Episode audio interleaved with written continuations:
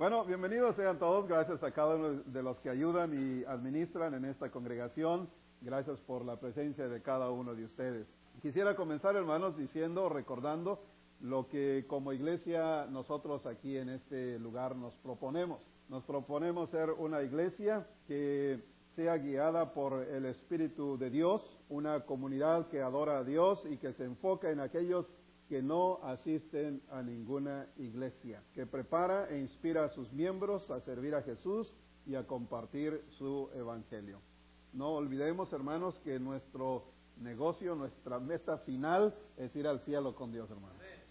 Estamos aquí porque no solamente queremos ir al cielo nosotros, queremos que otros también vayan al cielo con Dios.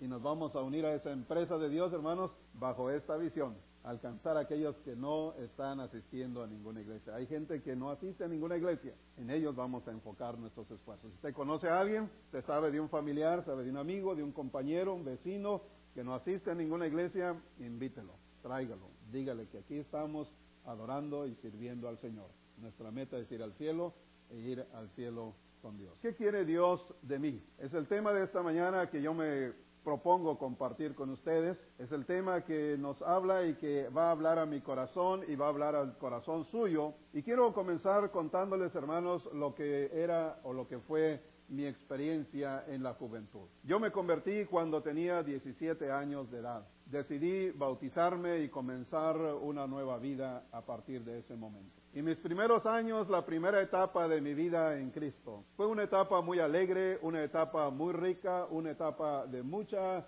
ah, alegría y de mucha participación, el amor de los hermanos, las oportunidades para servir, mi deseo de ayudar, mi deseo de estar al frente, todo, hermanos, era e indicaba el primer amor en mi vida. Así transcurrieron los primeros años de mi juventud en Cristo, sirviendo al Señor y entregándome para esa causa del Señor con todo el corazón. Ya se va a ir a la otra puerta, así que por allá también le abren. se me ha olvidado decirle a los hermanos que... Pero mis primeros años, hermanos, fueron años muy alegres. Fue mi primer amor. Sin embargo, hermanos, al paso de los años, al paso de los meses, mi vida empezó a tomar una, una situación rutinaria, hermanos.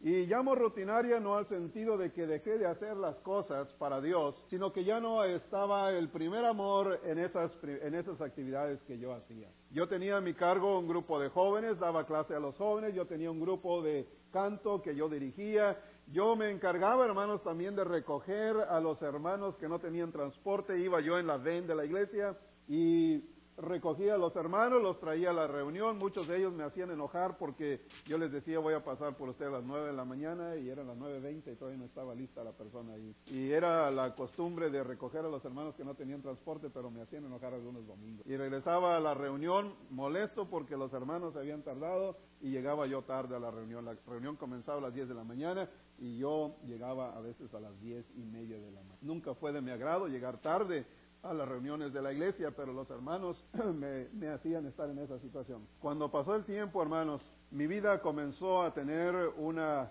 vida rutinaria. Y aunque hacía estas cosas, hermanos, finalmente yo sentía que no estaba en una completa sintonía con Dios. Hacía falta algo en mi vida que le diera esa chispa del primer amor que yo experimenté para con Dios. Fue hasta un tiempo más adelante, hermanos, en la tercera etapa de mi vida, en que yo me encontré con un grupo de hermanos dentro de la iglesia de Cristo, un grupo de hermanos que tenían un estilo de vida diferente, hermanos. Sus reuniones eran reuniones muy carismáticas, muy emotivas. Los grupos que tenían en los hogares era un trato entre ellos de mucha amistad, de mucho amor, era una reunión diferente de la que yo había estado acostumbrado en los últimos meses, en los últimos años. Y su pasión por las almas, el deseo de predicar el Evangelio, el deseo de estar en contacto con Dios, hermanos, era algo que yo quería también experimentar. Era algo que yo quería tener, algo que yo quería sentir. Empecé a frecuentar estas reuniones con ellos, hermanos, y descubrí, hermanos, cuál era el fundamento de su pasión. Descubrí que ellos estaban totalmente comprometidos con Dios. Cuando yo puse eso en mi mente y en mi corazón, y empecé a vivir como ellos estaban viviendo, con un compromiso más completo para con Dios, cuando yo descubrí que mi vida le hacía falta esa conexión con Dios y empecé a hacerlo en mi vida, hermanos, mi vida empezó a tomar un rumbo como el que llevaba yo al principio con el primer amor. Y entendí, hermanos, lo que significaba Romanos capítulo 12, versículo 1. Dice la palabra de Dios en Romanos capítulo 12, si usted tiene su Biblia, y si no, vamos a ver si aquí funciona la computadora para poder ver este versículo siguiente, que dice, así que hermanos, yo les ruego por las misericordias de Dios, que se presenten ustedes mismos como un sacrificio vivo, santo y agradable a Dios.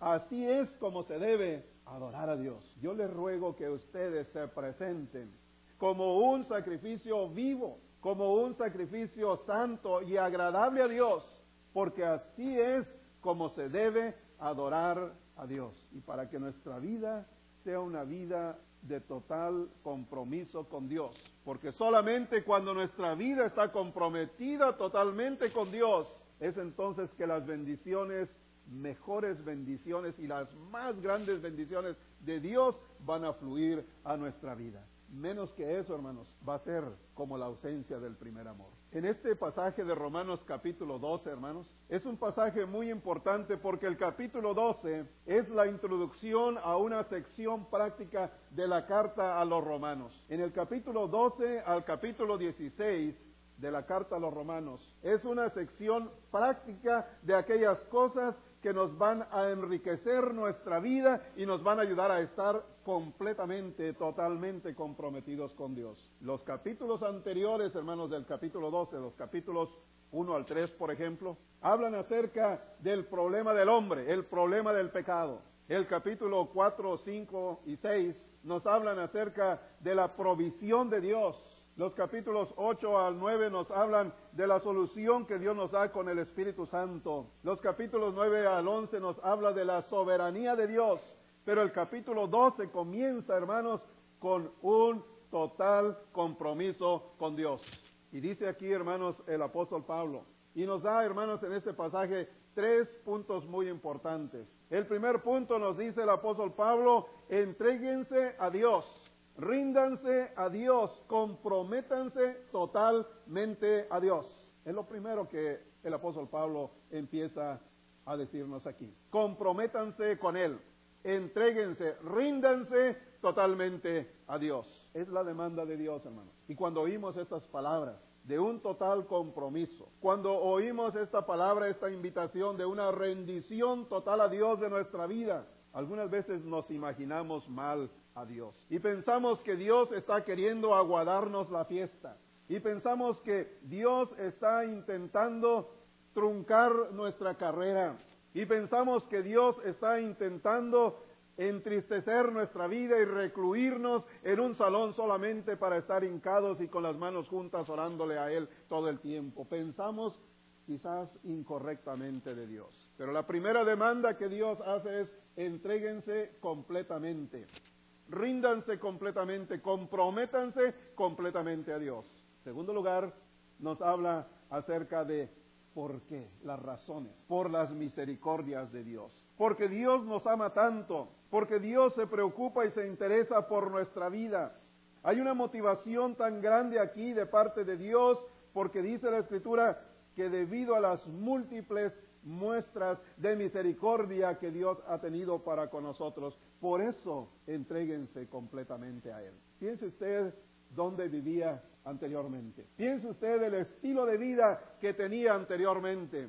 Piense usted las consecuencias terribles a las cuales usted estaba encaminándose con el estilo de vida que llevaba. Pero ahora, por la misericordia de Dios, entréguense completamente a Él. Y luego nos da una razón contundente. Así es como se debe adorar a Dios.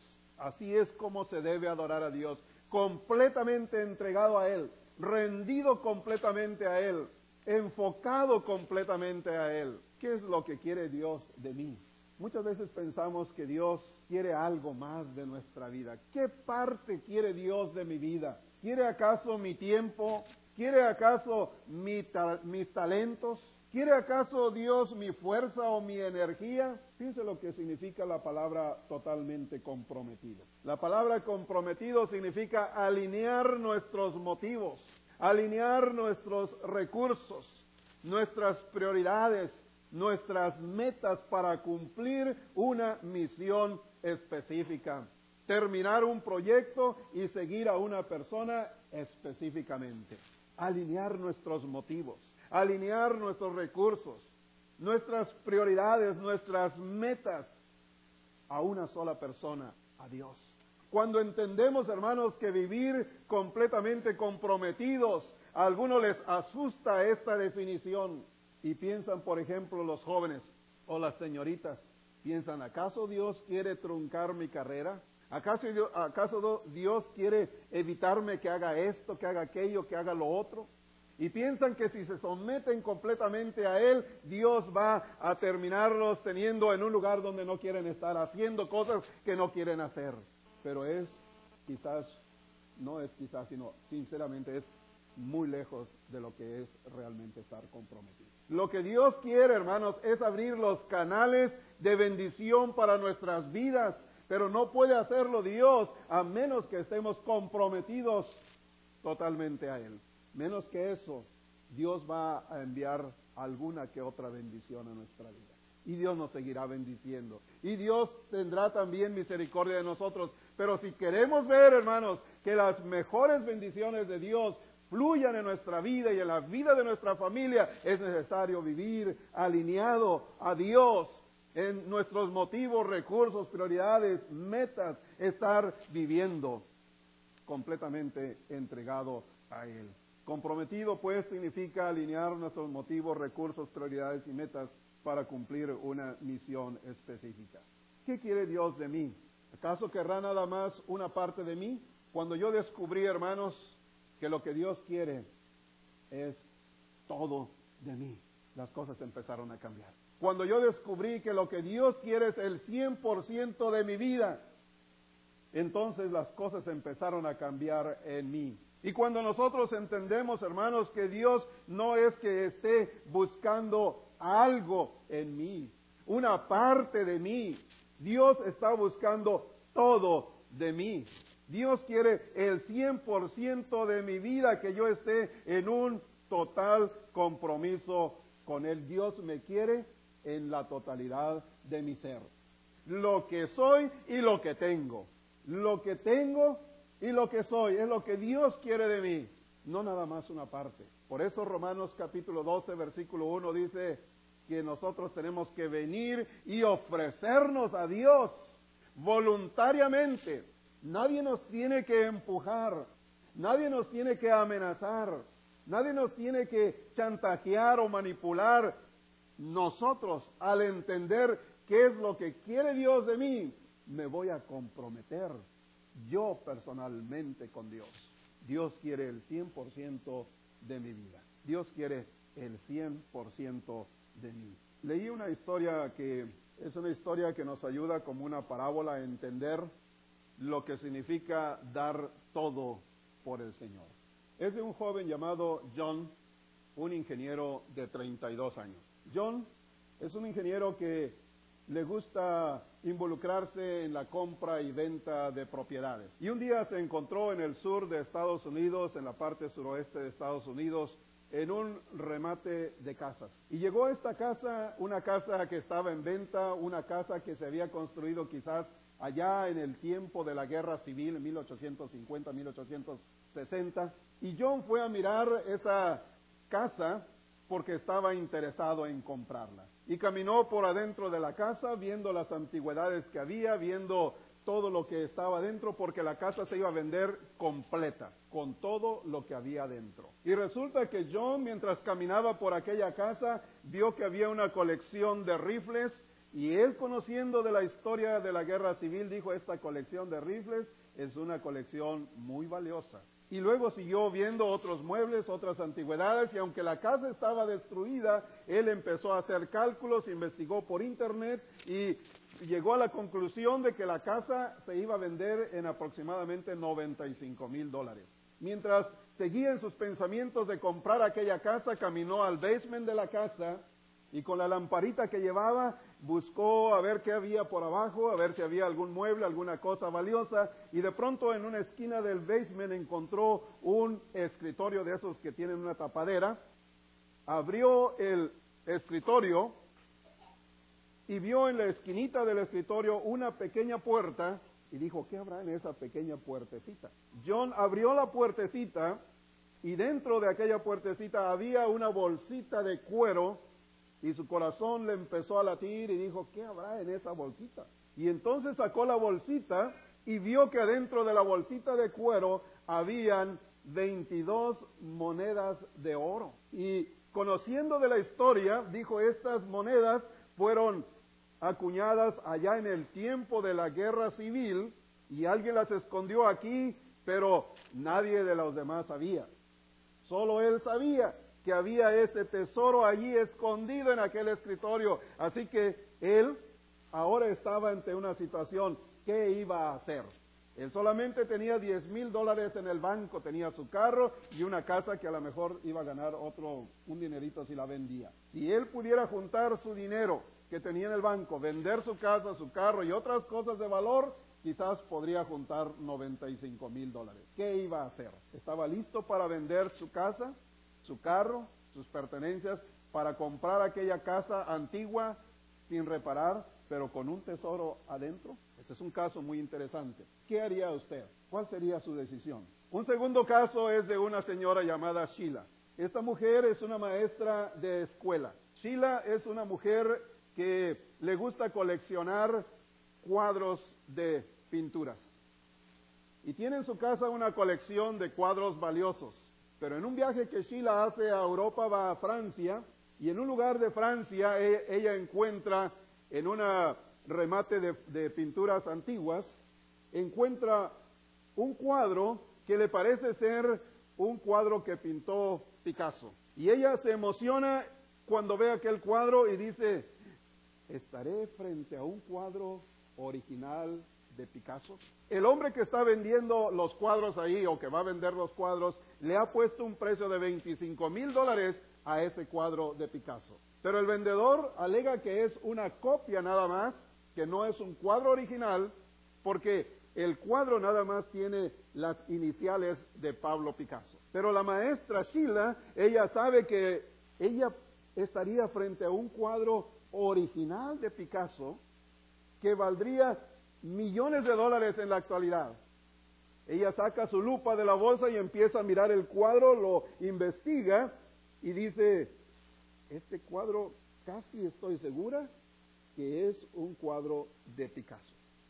Ella sabe que en el primer año de trabajo de este pintor, él solamente ponía las iniciales. Un año después, él, empezó a poner todo el nombre Picasso. Así que ella tiene ese, conocimiento, pero el vendedor de cuadros no sabe.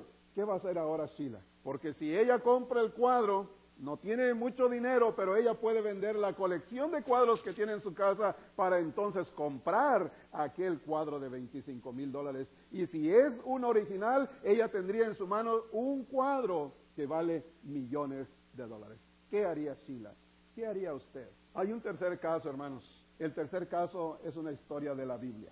Jesucristo contó esta historia, dijo que el reino de los cielos es semejante a un tesoro escondido en un campo.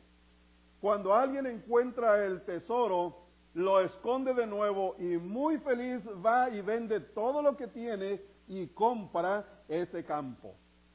También el reino de los cielos es semejante a un comerciante que busca buenas perlas y que cuando encuentra una perla preciosa va y vende todo lo que tiene y compra aquella perla. Para terminar con la historia de John y de Sheila, yo creo que no culparíamos a John ni a Sheila si ellos venden todo lo que tienen para comprar John aquella casa y Sheila aquel cuadro. Finalmente ellos hacen eso. Pero hermanos, el punto que quiero mencionar aquí es lo que Cristo dijo. Un hombre encuentra un tesoro. Un hombre encuentra un tesoro en el campo y cuando lo encuentra se pone muy contento, muy feliz de que ha encontrado ese tesoro. Y luego va y vende todo lo que tiene. Y entonces vuelve y regresa para comprar aquel campo, aquel tesoro. Y luego vive inmensamente rico. ¿No se dan cuenta, hermanos, que, que la historia aquí no se trata tanto de qué es lo que voy a perder si me comprometo a Dios, sino todo lo que voy a ganar si me comprometo a Dios. Ese es el punto, hermanos. No se trata de qué es lo que Dios quiere que yo pierda. No. Imagínense en John, imagínense en Sheila, imagínense en este hombre de la Biblia. Ellos no están pensando en lo que van a perder. Ellos están pensando en lo que van a ganar.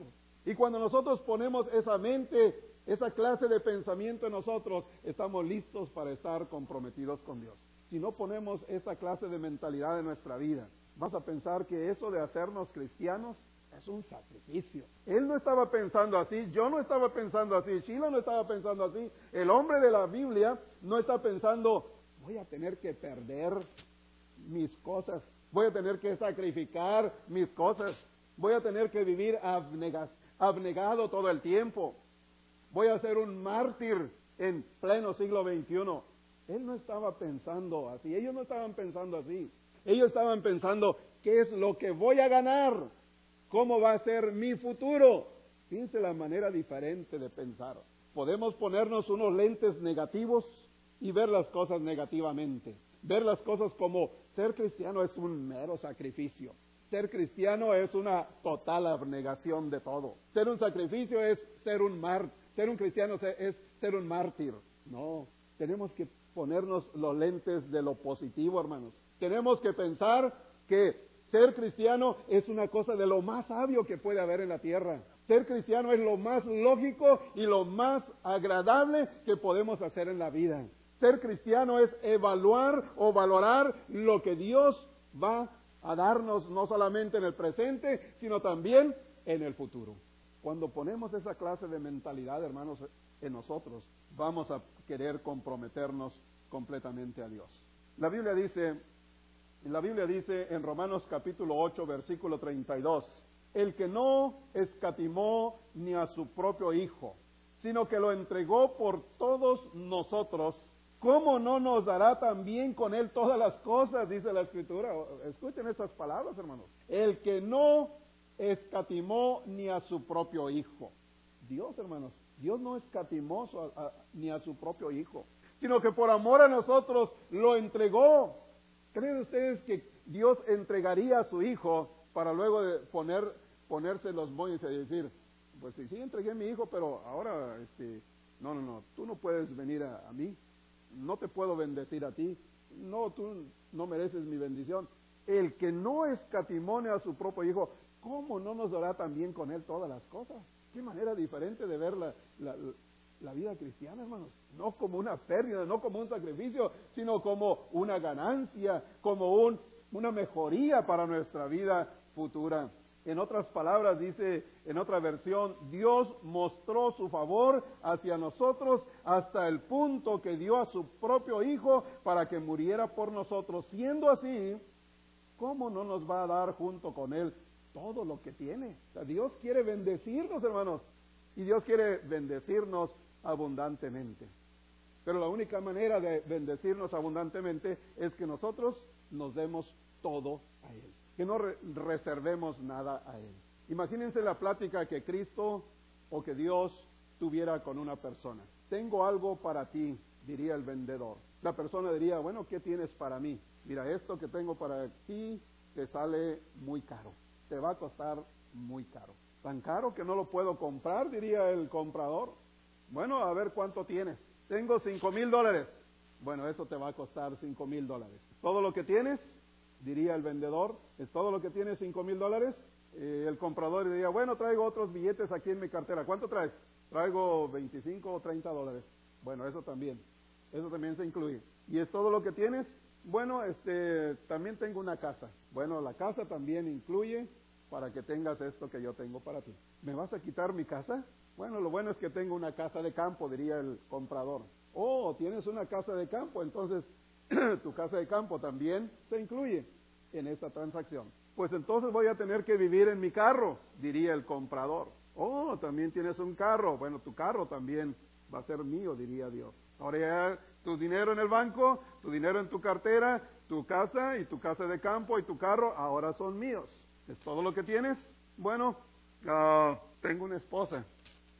Ah, tu esposa también va a ser para mí. Y mis hijos, también tus hijos. Tus hijos van a ser míos ahora. ¿Es todo lo que tienes? Bueno, ah, es todo lo que tengo. Dinero, casa, carros, familia, hijos, todo entra a formar parte de lo que es mío, diría Dios. Pero mira, antes de que pienses mal de mí, piensa en lo siguiente, diría Dios. Ahora todos tus pecados son perdonados. Ahora tienes la seguridad de venir conmigo cuando mueras. Ahora estás en una situación en la que yo soy tu protector, yo te protejo, yo te cuido. Y una cosa más, diría Dios, te regreso tu dinero, te regreso la casa, te regreso la esposa, te regreso los hijos. Pero entonces, ¿cuál es la diferencia?